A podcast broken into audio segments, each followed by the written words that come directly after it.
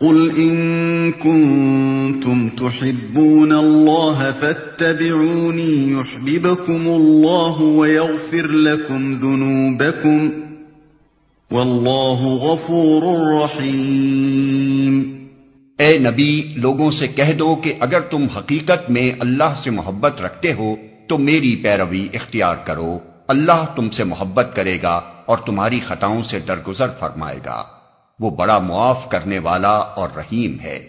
قل اطیعوا اللہ والرسول فإن تولوا فإن اللہ لا يحب الكافرین ان سے کہو کہ اللہ اور رسول کی اطاعت قبول کر لو۔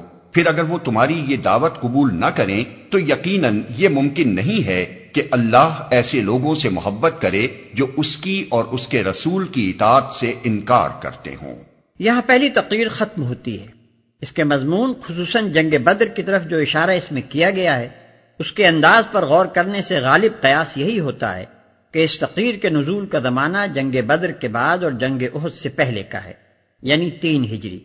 محمد ابن اسحاق کی روایت سے عموماً لوگوں کو یہ غلط فہمی ہوئی ہے کہ اس صورت کی ابتدائی اسی آیتیں وفد نظران کی آمد کے موقع پر نو ہجری میں نازل ہوئی تھیں۔ لیکن اول تو اس تمہیدی تقریر کا مضمون صاف بتا رہا ہے کہ یہ اس سے بہت پہلے نازل ہوئی ہوگی۔ دوسرے، مقاتل بن سلیمان کی روایت میں تصریح ہے کہ وفد نظران کی آمد پر صرف وہ آیات نازل ہوئی ہیں جو حضرت یایا اور حضرت عیسیٰ علیہ السلام کے بیان پر مشتمل ہے اور جن کی تعداد تیس یا اس سے کچھ زائد ہے۔ ان اللہ آدم ونوحا وآل ابراہیم وآل عمران على العالمین اللہ نے آدم اور نو اور آل ابراہیم اور آل عمران کو تمام دنیا والوں پر ترجیح دے کر اپنی رسالت کے لیے منتخب کیا تھا۔ اللہ نے یہاں سے دوسرا خطبہ شروع ہوتا ہے۔ اس کے نزول کا زمانہ نو ہجری ہے۔ جبکہ نظران کی عیسائی جمہوریت کا وقت نبی صلی اللہ علیہ وسلم کی خدمت میں حاضر ہوا تھا۔ نظران کا علاقہ حجاز اور یمن کے درمیان ہے۔ اس وقت اس علاقے میں تہتر بستیاں شامل تھیں اور کہا جاتا ہے کہ ایک لاکھ بیس ہزار قابل جنگ مرد اس میں سے نکل سکتے تھے۔ آبادی تمام تر عیسائی تھی اور تین سرداروں کے زیر حکم تھی۔ ایک عاقب کہلاتا تھا جس کی حیثیت امیر قوم کی تھی، دوسرا سید کہلاتا تھا جو ان کے تمدنی اور سیاسی امور کی نگرانی کرتا تھا، اور تیسرا اسقف یعنی بشپ تھا، جس سے مذہبی پیشوائی متعلق تھی۔ جب نبی صلی اللہ علیہ وسلم نے مکہ فتح کیا، اور تمام اہل عرب کو یقین ہو گیا کہ ملک کا مستقبل اب محمد رسول اللہ صلی اللہ علیہ وسلم کے ہاتھ میں ہے، تو عرب کے مختلف گوشوں سے آپ کے پاس وقت آنا شروع ہو گئے۔ اسی سلسلے میں نجران کے تینوں سردار بھی ساٹھ آدمیوں کا ایک وقت لے کر مدینے پہنچے۔ جنگ کے لیے بہرحال وہ تیار نہ تھے۔ اب سوال صرف یہ تھا کہ آیا وہ اسلام قبول کرتے ہیں یا ذمہ بن کر رہنا چاہتے ہیں۔ اس موقع پر اللہ تعالیٰ نے نبی صلی اللہ علیہ وسلم پر یہ خطبہ نازل کیا تاکہ اس کے ذریعے سے وفد نظران کو اسلام کی طرف دعوت دی جائے۔ آل عمران۔ عمران حضرت موسا اور ہارون علیہ السلام کے والد کا نام تھا جسے بائبل میں امرام لکھا ہے۔ بعضها من بعض. واللہ سمیع علیم یہ ایک سلسلے کے لوگ تھے جو ایک دوسرے کی نسل سے پیدا ہوئے تھے۔ اللہ سب کچھ سنتا اور جانتا ہے۔ مسیحیوں کی گمراہی کا تمام تر سبب یہ ہے کہ وہ مسیح کو بندہ اور رسول ماننے کے بجائے اللہ کا بیٹا اور الوحیت میں اس کا شریک قرار دیتے ہیں۔ اگر ان کی یہ بنیادی غلطی رفع ہو جائے تو اسلام صحیح و خالص کی طرف ان کا پلٹنا بہت آسان ہو جائے۔ اسی لیے اس خطبے کی تمہید یوں اٹھائی گئی ہے کہ آدم اور نوح اور آل ابراہیم اور آل عمران کے سب پیغمبر انسان تھے۔ ایک کی نسل سے دوسرا پیدا ہوتا چلا آیا۔ ان میں سے کوئی بھی خدا نہ تھا۔ ان کی خصوصیت بس یہ تھی کہ خدا نے اپنے دین کی تبلیغ اور دنیا کی اصلاح کے لیے ان کو منتخب فرمایا تھا۔ اذ قالت امرأة عمران رب انی نذرت لك ما في بطني محررا فتقبل مني انك انت السميع العليم وہ اس وقت سن رہا تھا جب عمران کی عورت کہہ رہی تھی کہ میرے پروردگار میں اس بچے کو جو میرے پیٹ میں ہے تیری نظر کرتی ہوں۔ وہ تیرے ہی کام کے لیے وقف ہوگا، میری اس پیشکش کو قبول فرما، تو سننے اور جاننے والا ہے۔ جب عمران کی عورت کہہ رہی تھی، اگر عمران کی عورت سے مراد عمران کی بیوی لی جائے، تو اس کے معنی یہ ہوں گے کہ یہ وہ عمران نہیں ہے جن کا اوپر ذکر ہوا ہے، بلکہ یہ حضرت مریم کے والد تھے جن کا نام شاید عمران ہوگا۔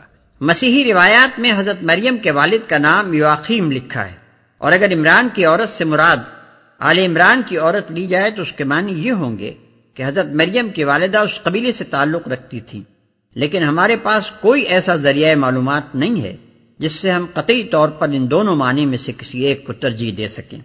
کیونکہ تاریخ میں اس کا کوئی ذکر نہیں ہے کہ حضرت مریم کے والد کون تھے اور ان کی والدہ کس قبیلے کی تھی البتہ اگر یہ روایت صحیح مانی جائے کہ حضرت یا علیہ السلام کی والدہ اور حضرت مریم کی والدہ آپس میں رشتہ کی بہنیں تھیں تو پھر عمران کی عورت کے معنی قبیلہ عمران کی عورت ہی درست ہوں گے۔ کیونکہ انجیل لوقا میں ہم کو یہ تصریح ملتی ہے کہ حضرت یاہیا علیہ السلام کی والدہ حضرت ہارون علیہ السلام کی اولاد سے تھی۔ تو سننے اور جاننے والا ہے۔ یعنی تو اپنے بندوں کی دعائیں سنتا ہے اور ان کی نیتوں کے حال سے واقف ہے۔ فلما وضعتها قالت رب إني وضعتها أنثى والله أعلم بما وضعت والله أعلم بما وضعت وليس الذكر كالأنثى وإني سميتها مريم وإني أعيذها بك وَإِنِّي بِكَ وَذُرِّيَّتَهَا مِنَ الشَّيْطَانِ الرَّجِيمِ پھر جب وہ بچی اس کے ہاں پیدا ہوئی تو اس نے کہا، مالک، میرے ہاں تو لڑکی پیدا ہو گئی ہے۔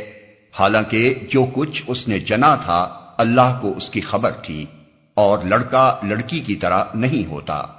خیر، میں نے اس کا نام مریم رکھ دیا ہے۔ اور میں اسے اور اس کی آئندہ نسل کو شیطان مردود کے فتنے سے تیری پناہ میں دیتی ہوں۔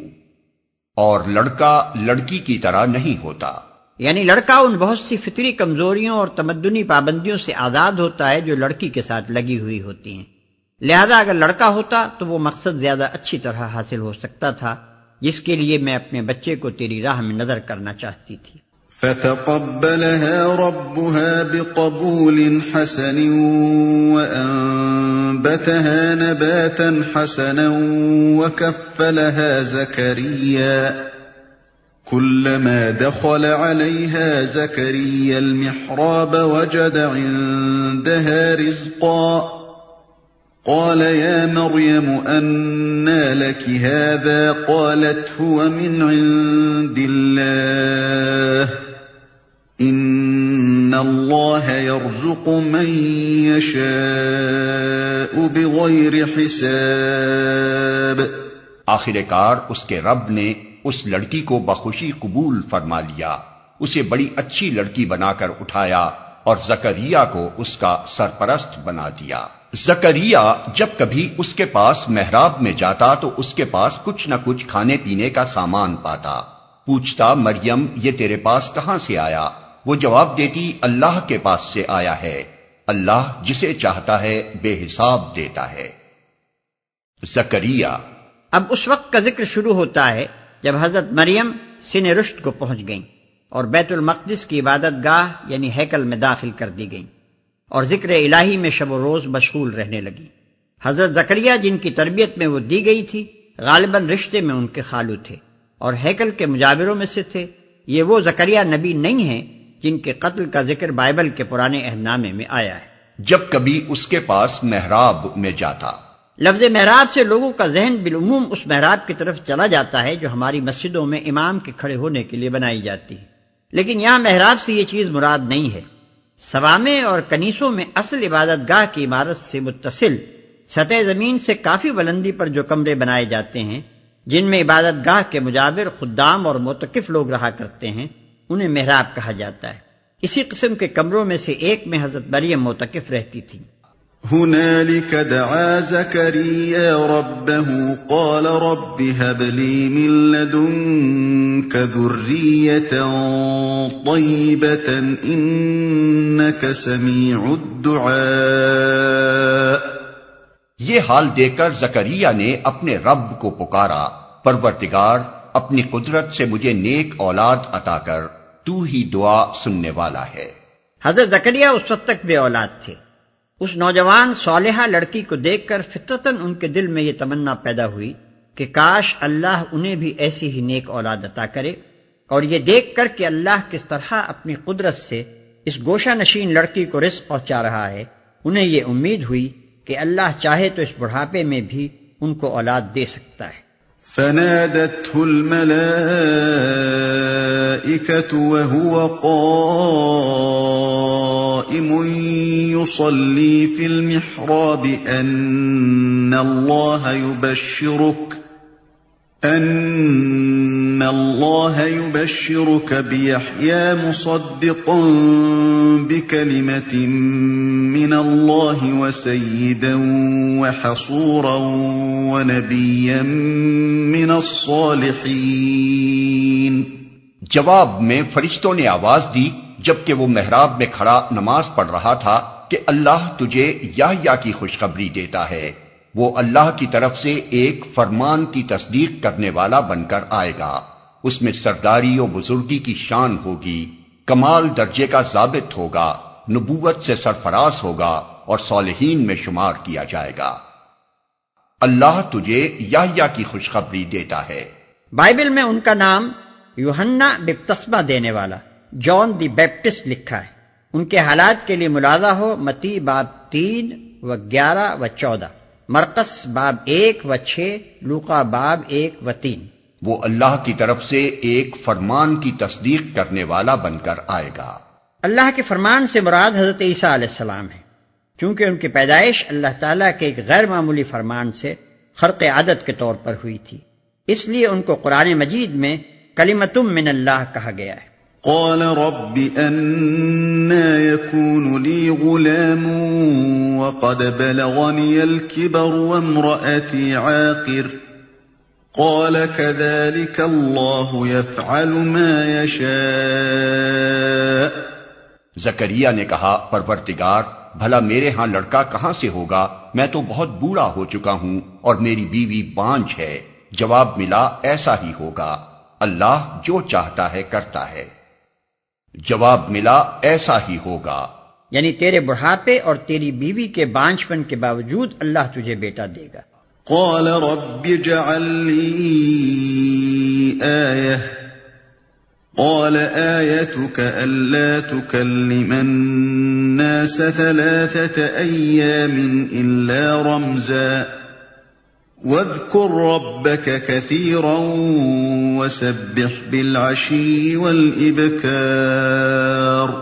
عرض کیا مالک، پھر کوئی نشانی میرے لیے مقرر فرما دے۔ کہا، نشانی یہ ہے کہ تم تین دن تک لوگوں سے اشارے کے سوا کوئی بات چیت نہ کرو گے یا نہ کر سکو گے اس دوران میں اپنے رب کو بہت یاد کرنا اور صبح و شام اس کی تسبیح کرتے رہنا۔ مالک پھر کوئی نشانی میرے لیے مقرر فرما دے۔ یعنی ایسی علامت بتا دے کہ جب ایک پیر فرتوت اور ایک بوڑھی بانج کے ہاں لڑکے کی ولادت جیسا عجیب غیر معمولی واقعہ پیش آنے والا ہو تو اس کی اطلاع مجھے پہلے سے ہو جائے۔ نشانی یہ ہے کہ تم تین دن تک لوگوں سے اشارے کے سوا کوئی بات چیت نہ کرو گے یا نہ کر سکو گے اس دوران میں اپنے رب کو بہت یاد کرنا اور صبح و شام اس کی تسبیح کرتے رہنا۔ اس تقریر کا اصل مقصد عیسائیوں پر ان کے اس عقیدے کی غلطی واضح کرنا ہے کہ وہ مسیح علیہ السلام کو خدا کا بیٹا اور الہ سمجھتے ہیں۔